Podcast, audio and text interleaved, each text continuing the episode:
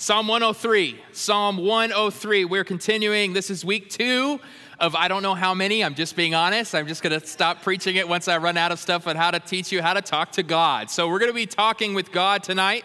Even just as a side note, when our music, by the way, when there's that moment where there's just no singing and there's just music, you know what you're supposed to do right there? You're supposed to talk with God. You say, Lord, prepare my heart for the service. God, do what only you can do. Those moments are intentional. And uh, even, boom, I just taught you something there. Pass the plates, we'll go home. Not really. Psalm 103 on how to talk with God. There's two reminders I want to give you each and every week. Number one was this quote we started with last week by Richard Foster. It says this It says, Real prayer comes not from gritting our teeth, but from falling in love.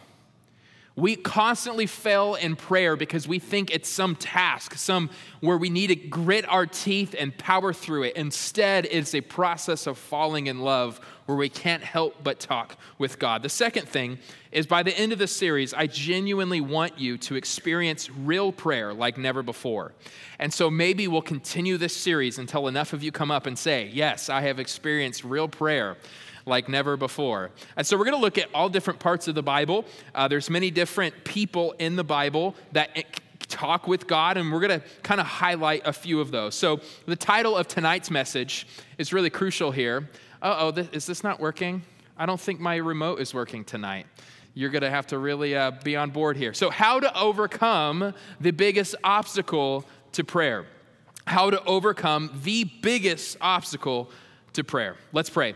Father, thank you so much for this opportunity to pray with you now. God, I'm just reminded of this reality, God, of the priesthood of all believers, that because of Jesus, we have complete access to you. And so tonight, I just ask you that we'd walk out of this room as a body of Christ empowered to talk with you, both about the major things of life, but also the minor little things. God, may we fall in love with you tonight in a deeper way. And I just ask you that we'd walk out of here with grace and grace and abundance. In Jesus' name I pray. Everybody says, Amen. Amen. It is fixed. It's fixed. You're the best, Farah. Okay, so what is your biggest obstacle to prayer? Think about it.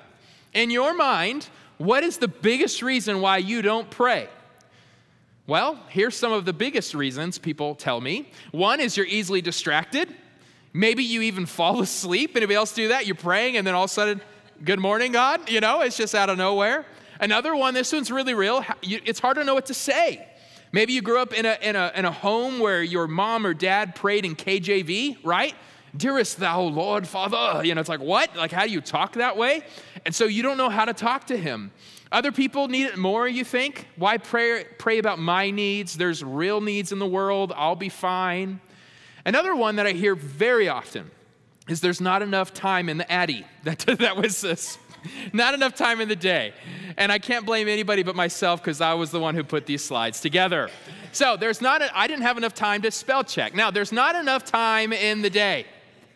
And so, because of that, we think, oh, we, we end our day and go, oh, well, I'll try to pray tomorrow. Well, the church fathers from the past would argue with you it's not because you're busy. Martin Luther has this great quote. He says, I have so much to do that I shall spend the first three hours in prayer. I love that and feel very condemned by that. I have a lot to do, so I need to spend the first three hours in prayer. Martin Luther, if you don't know him, he's considered the father of the Reformation. So in 1517, he nailed what's called the 95 Theses to the door of All Saints Church. And this started the Protestant Revolution. And so this is Christianity today that's not Catholic. So it's many different denominations. We are one of them being Baptist. So one of the greatest contributions Martin Luther had was he gave to the church understanding of the scriptures that it's all about grace alone through faith alone in Christ alone. So you don't need me to talk to God. You don't need a priest. You can talk to God yourself. You, do, you have the Bible yourself. You don't have to wait till a preacher explains it to you. You can get into the scriptures. It was really an incredible revolution. And so, Martin Luther, if you were to ask him that same question, what is the biggest obstacle to prayer? His answer would be simple condemnation. The reason you and I do not pray is we believe the lies of the enemy. We condemn ourselves. We talk down to ourselves. We don't recognize the grace that we have in Christ. In one of his commentaries, he mentions how condemnation strips us of our ability of three things. Number one, I really hope this is all spelling right the rest of the way, okay? Number one, he says it strips us, it stops us from loving our neighbor. If you are condemned, you will have a harder time loving those who are not like you. Also, if you feel condemnation, this is where you feel like you deserve death, you feel like you deserve punishment, you, you don't think that God loves you. There's so many different ways to describe condemnation. If you believe that, or if you fall for those lies, it will stop you from looking death in the face without despair. If you're somebody who is scared of death, it's because you believe in condemnation. The last thing he says is it stops us from confidently approaching God in prayer. One of the biggest reasons we don't just talk to God. Why? We think, oh, I've done too much this week, right? God doesn't want to talk to me. I've sinned a lot. And that is not the gospel. This is not how we operate. Condemnation is the biggest obstacle to prayer, and I want us to fight that tonight with the truth. Martin Luther, he's such a character. He found two of the best ways to fight condemnation and the devil. Ready? Quote number one Almost every night when I wake up, the devil is there. Now, time out. We believe the devil is not omniscient. He's not everywhere. He's at one place at one time around the world. Um, I don't think any of us are special enough where the devil has visited us, maybe his demons. Uh, Martin Luther was special enough. He, was, he literally started the Reformation. So I can roll with this that the devil visited him. Uh, and just stay with me, don't walk out. Uh, Ashley walks out of all people. I didn't even see you do that yet. And I started, and then you're literally, okay. Woo! Good thing I just gave you a gift. All right, so, and wants to dispute with me. So I have come to the conclusion. So here's how he fights with the devil. Ready? When the argument that the Christian is without the law and above the law doesn't help, I instantly chase him away by with the blowing of the wind. I, my mom won't let me say this word out loud. She believes it's one of the four bad letter words. Do you guys read that from how far? Okay, it says fart chase him away. This is real. This is in Luther's Works, page 78. So that is not tonight's takeaway. But if you have gas, I'm just saying, you can say, I'm doing the Lord's work. Next, here's the other way. We're going to get serious eventually, but that was too funny not to include in the message. It was a, he was a character. He says this. This is the way, and this is I want us to lean into. If he gave himself into death for our sins, then undoubtedly he is not a tormentor. Hear that. God is not tormenting you. He was torment Jesus was tormented in your place. He is not condemning you. Look, he is not the one who will cast down the troubled, but one who will raise up the fallen and brings propitiation and consolation to the terrified. In other words, we have to remember the truths of the gospel that we are his children that He has showered us with grace and with love. And when we feel this tormenting as believers, this is not from the Lord. The Lord convicts. We talked about this last week. The Lord does call us out when we are walking in sin, but it's always an invitation back to His love. It's not torment. So, what we must do is pray the truths of the gospel. How do we do that? We see this. David does a great job of it in Psalm 103. Now, when you read the Psalms, it usually tells you in the headers who it's by. And so, not all of the Psalms are written by David, though a lot of them are. Even some are written by Moses and a few others. And other times, not only does it give you the author name, but it gives you the context. So, for example, Psalm 51. If you know that psalm, it says, it talks about David, it's a prayer of confession.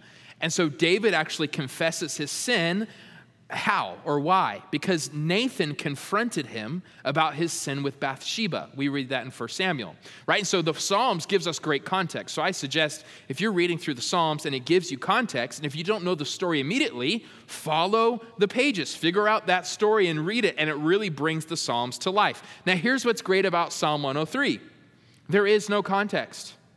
We just know it's from David. Why should that be encouraging? Because what this means is this is a universal principle that can be applied in any situation. Sometimes we read the Psalms and think, okay, I'm, I do not have this struggle. I'm not going through this thing that David went through. David, he gives no context to this psalm because it's something you and I should be praying about and praying through all the time. It's not a special case scenario. So let's look at verse 1 again together. It says, My soul Bless the Lord, and all that is within me, bless his holy name. Notice when he says, my soul, what he's doing here, this is actually a form of prayer, is when you're talking to yourself. He is preaching truth to his heart. He's saying, Listen here, soul. He's talking in third person here. Soul, listen. Bless the Lord. Too many of us, we just are captive to what we're feeling and we follow the feeling.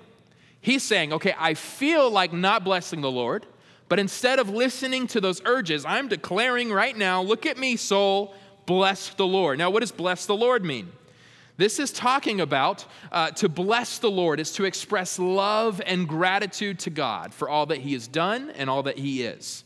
And so it's just being grateful. Bless the Lord. Thank Him. Acknowledge Him.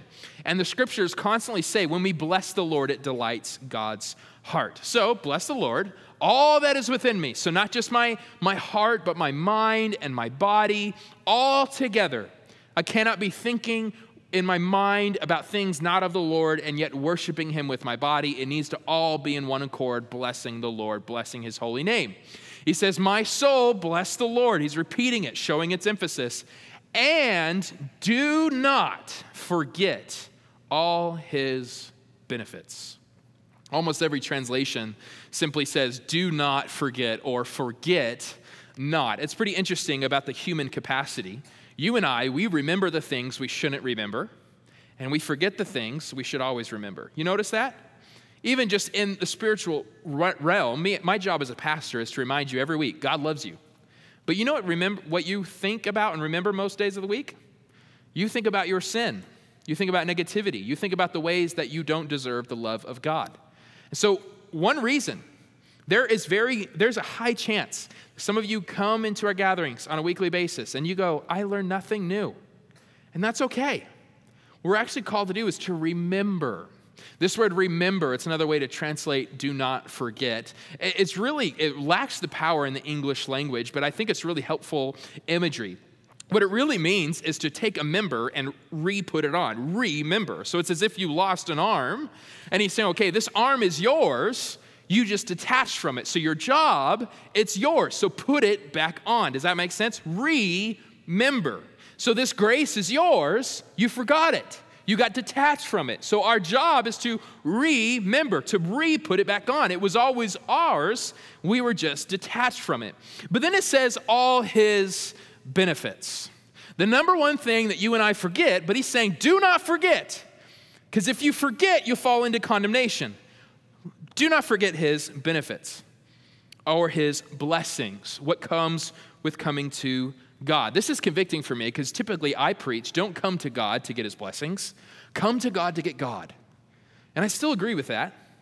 But this is also saying, look, we need to just acknowledge God and say, thank you, God, for your forgiveness.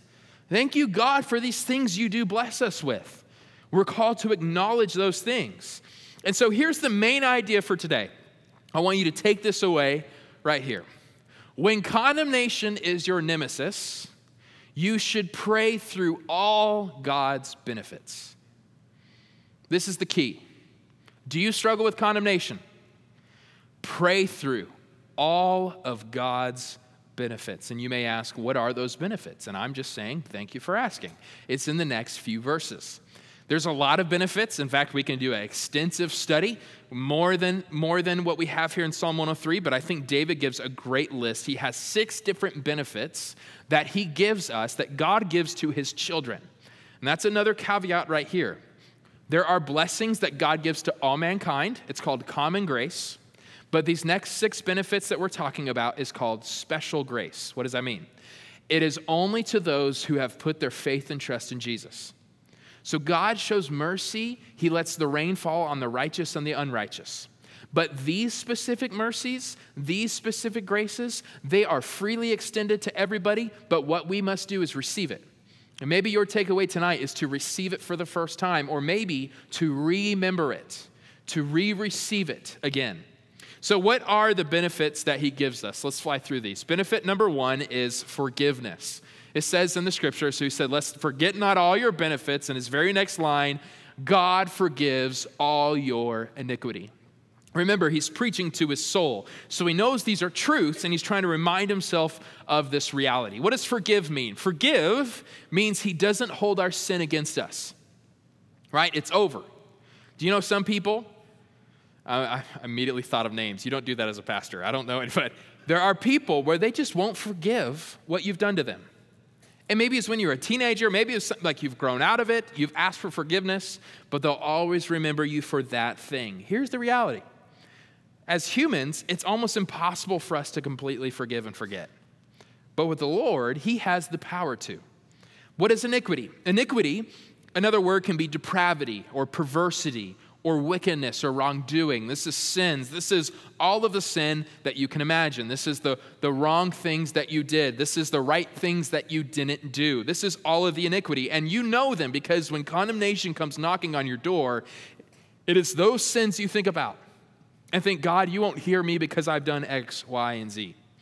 But here's the beautiful thing God doesn't just forgive, the scriptures actually explain how he forgets. Look at Psalm 103. It's not on the screen, but in verse 12, Psalm 103, it says, As far as the east is from the west, so far has he removed our transgressions from us. You know the Casting Crown song, right? East is from the, no, okay, east is from the west. We're just to keep it there. No singing tonight. Amen. Praise God. Now, here's what's incredible about this word image. If I'm standing here, okay, I have east and west, right? If I walk 500 miles west, am I closer to west or to east? I'm still in the same, it's still just as far away. No matter where you go, east and west is infinitely apart from each other. And that's the beauty of the gospel because of what Christ has done on the cross for, for us, we, this, it doesn't matter how you feel, doesn't matter, ah, I don't know, I still feel bad. No, if you have put your faith and trust in Jesus, hear me, you are forgiven. You are made clean. You are seen as righteous. And I don't think we pray about our forgiveness enough. I don't think we acknowledge. I think a lot of us, when we pray, we say, Please forgive me. Here's the reality He has forgiven you. What we need to pray is, God, help me walk in the forgiveness that you've already given me, right? Help me walk in this reality. Because here's the weird paradox the more you think you're not forgiven, the worse stuff you'll do. Ironically. But when you know God has love and grace for you, and He's not going to punish you for your sin, you know what's crazy? You start to sin less. It's unbelievable. This is the beauty of the gospel. And so I want to ask you do you struggle with shame? Are you haunted by your past? Do not stay captive to it. Pray through it. And say, God, today, listen here, soul, I declare I am forgiven. So Martin Luther says this when, Mar- when, when the, the devil wants to remind you of your past, what do you do? Remind him of his future. This is what we're called to do. I'm forgiven. I am made free. That's benefit number one. So, in your prayer life, maybe implement it this week. Start with, you know what, God, I'm starting here. I'm forgiven. And I praise you for that. Benefit number two is healing. This one is kind of hard to understand because we do know that some people haven't experienced healing on this earth. But the scripture says he heals all your diseases. This is benefit number two. Now, God is able, eh, this is what we believe at this church because of our Bible, God is able to heal every disease still today. But he is not obligated to. This is why we say, God, your will be done, right? This is his direction. But here's the truth that we can all agree with healing does ultimately come through the resurrection of our bodies. So we will all die. Welcome to church. I love just reminding you of that. But if you put your faith and trust in Jesus, we believe just how Jesus resurrected. That was a foretaste of what you and I will experience. At the end of it all, we too will be resurrected and completely made whole and healed, and probably like your 30 year old version self, because that's the age I'm at right now. Oh man, I hope it's 27. I was much better shape back then, pre COVID. Amen. You know what I'm saying? Healing. We will be made whole. Don't, don't be afraid to ask God for healing. Some groups, and I think we can be a part of that, we're a little bit fearful of asking for healing. Be honest with God. Maybe this isn't even physical healing, maybe it's, it's mental. It's your past still, right? There's so many different ways you and I need healing, relational healing. Richard Foster, my favorite book on prayer is by Richard Foster, and it's called prayer. All right? He has this quote in it, so good. He says, Who we are, not who we want to be, is the only offering we have to give. We give God, therefore, not just our strengths, but also our weaknesses, not just our giftedness, but also our brokenness. Do you do that? Do you go before God and say, God, here is my brokenness? God, here is my weakness. God, here is my sin. We don't pray because we're afraid of praying those prayers, but we don't, until we get rid of that problem, we don't pray anymore. We don't pray because we're not healed. Pray for healing. Push through. Benefit number three, according to the text here in Psalm 103, is redemption. Look at Psalm 103, verse 4. He redeems your life from the pit.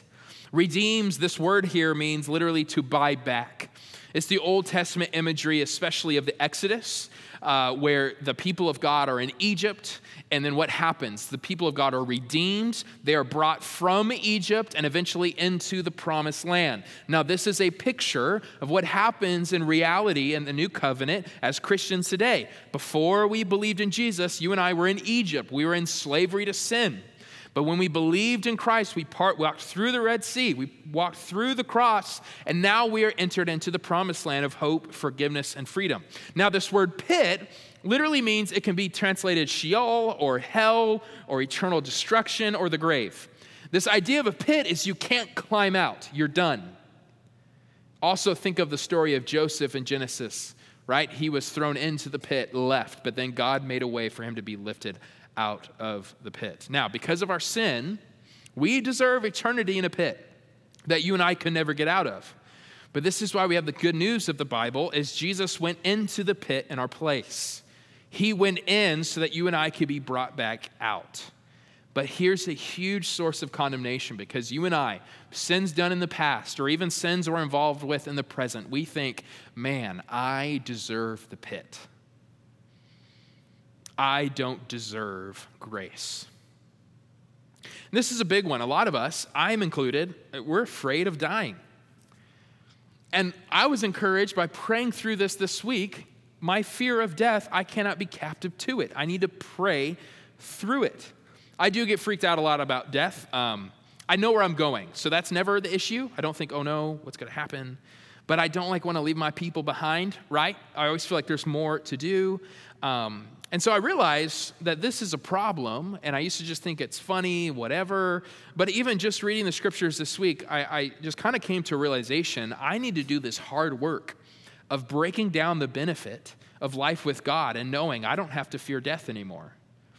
So, what that means is not just learning that truth once and now I'm not going to be afraid of death anymore. No, I'm still afraid of death right now. But my task now is in my prayer life is to push this down into my soul until it becomes a reality. Let me give you an example of what this means in, in real life. So let me let, let's say my wife, she's on her on the couch reading her Kindle, and uh, there is a spider on her arm. This is my wife's worst nightmare. You can just ask her. So I tell her, "Hey, babe, there's a spider on your arm." And if she just simply replies, "Yeah, I know, it's fine," what am I going to say? I'm going to say, Jordan, did you? And she does not like when I call her by her name, by the way. That's what will get your attention more than the word spider. I'm going to say, Jordan, did you hear what I said? And imagine if she goes, Yeah, you said I have a spider on my arm, right? And then just freaks out.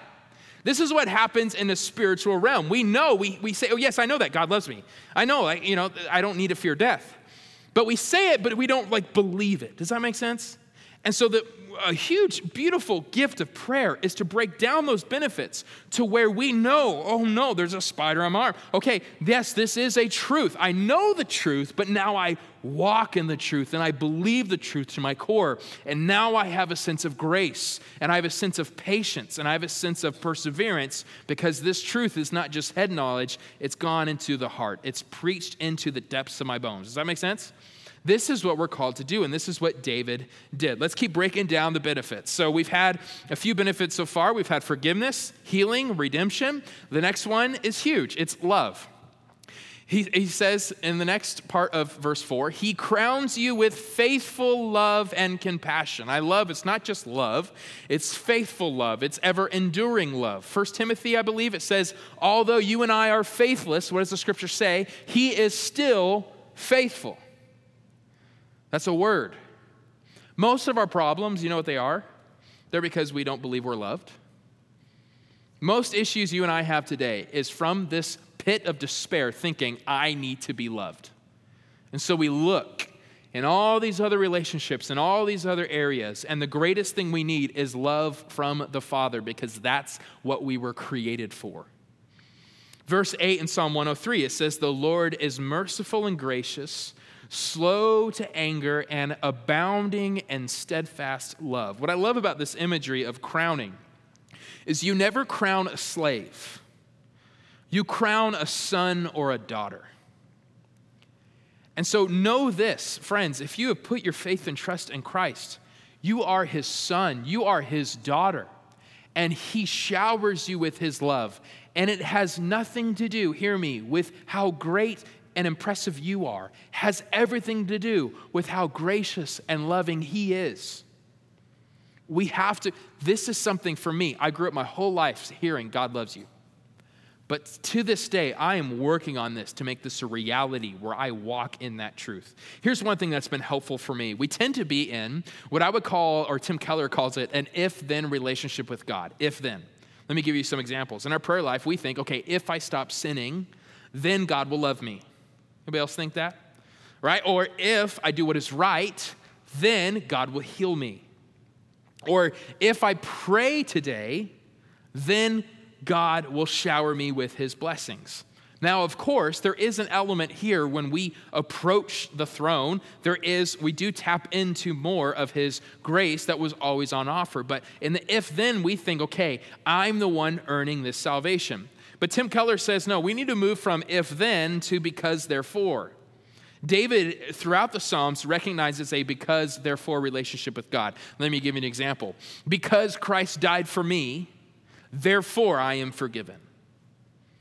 Because God has grace for me, therefore I have peace with God. Because God loves me, therefore I am a child of God. It's not if I do certain things, it's because of what God has already done.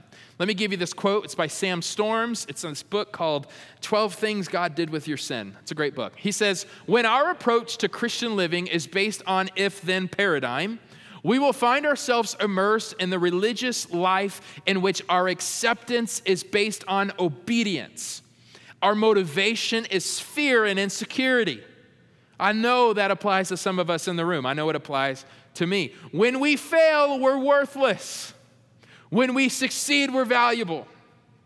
But in the gospel centered life, acceptance is based on grace and the mercy of God. Our motivation is joy and faith in the promise of yet more grace in the future. When we fail, hear me, He still loves us.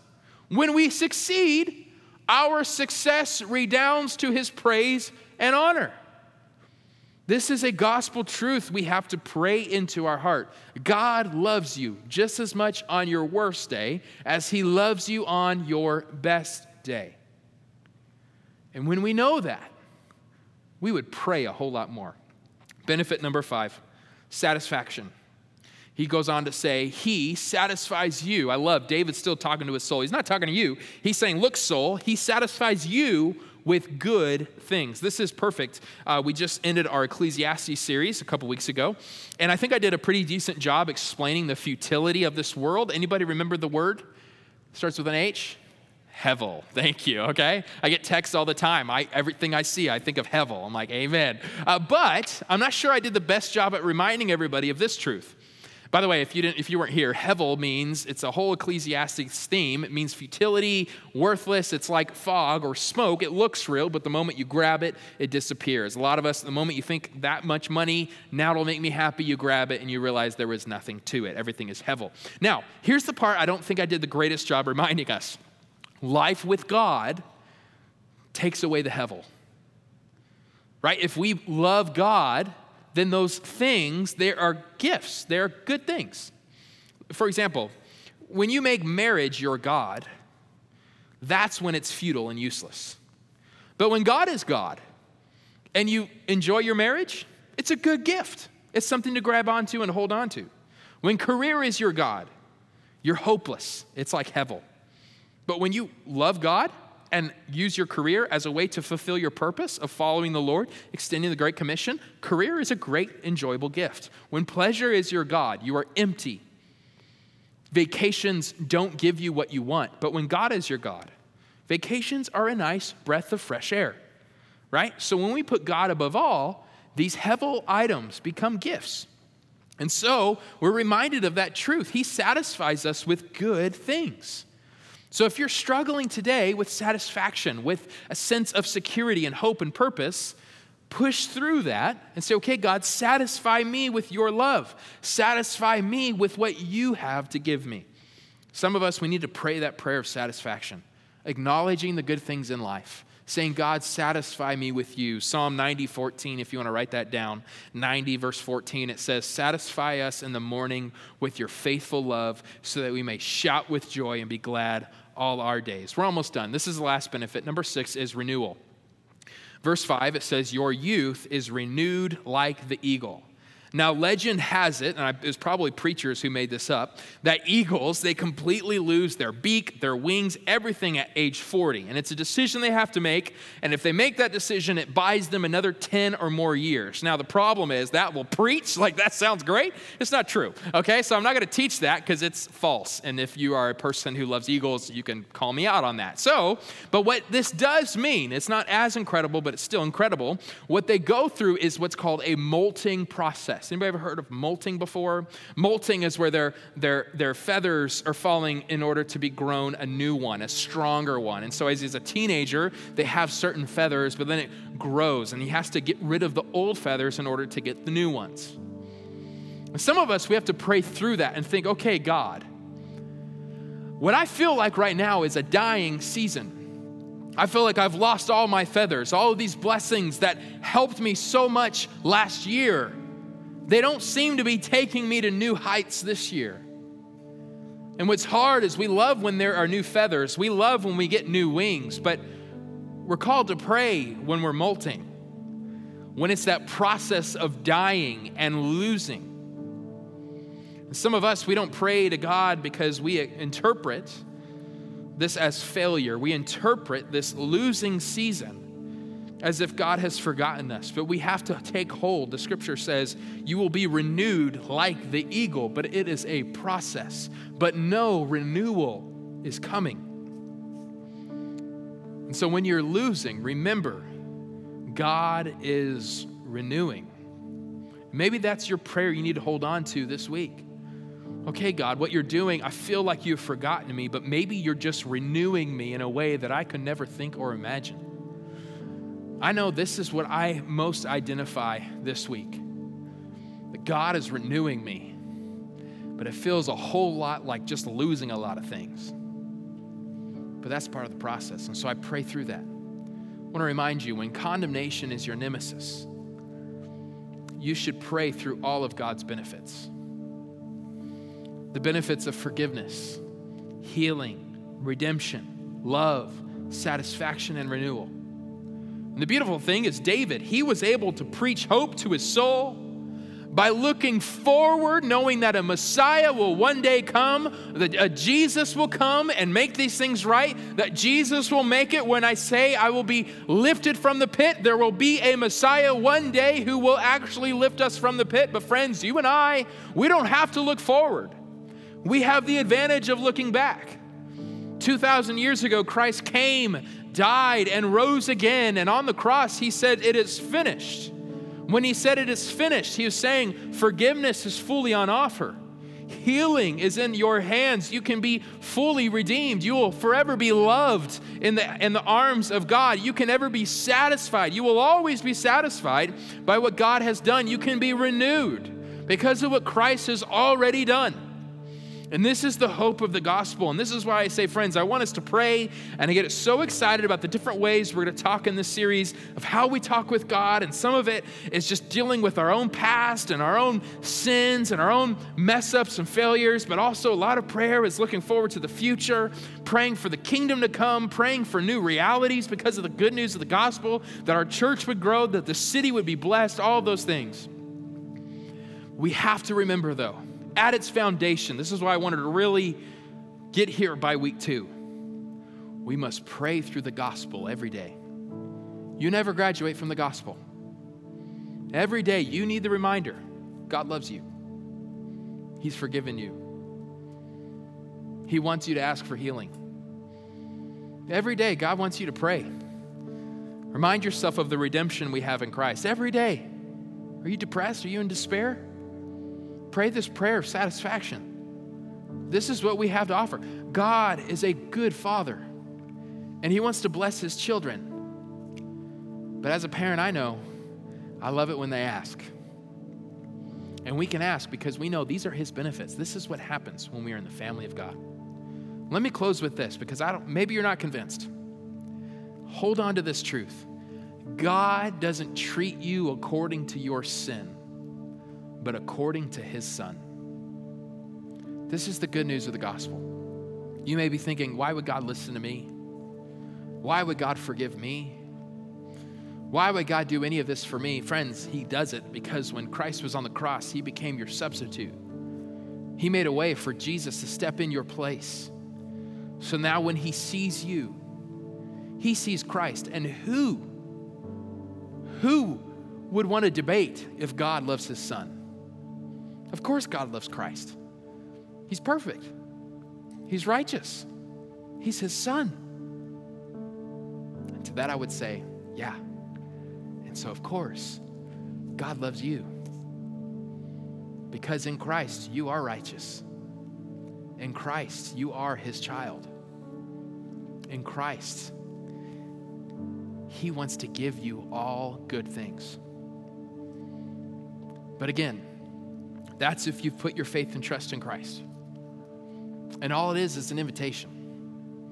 Just, take it and you can be listed as well into these benefits. But also, for those who have had these benefits for years, it's time to remember, to stop forgetting, to remind yourself in prayer every day when condemnation is your nemesis.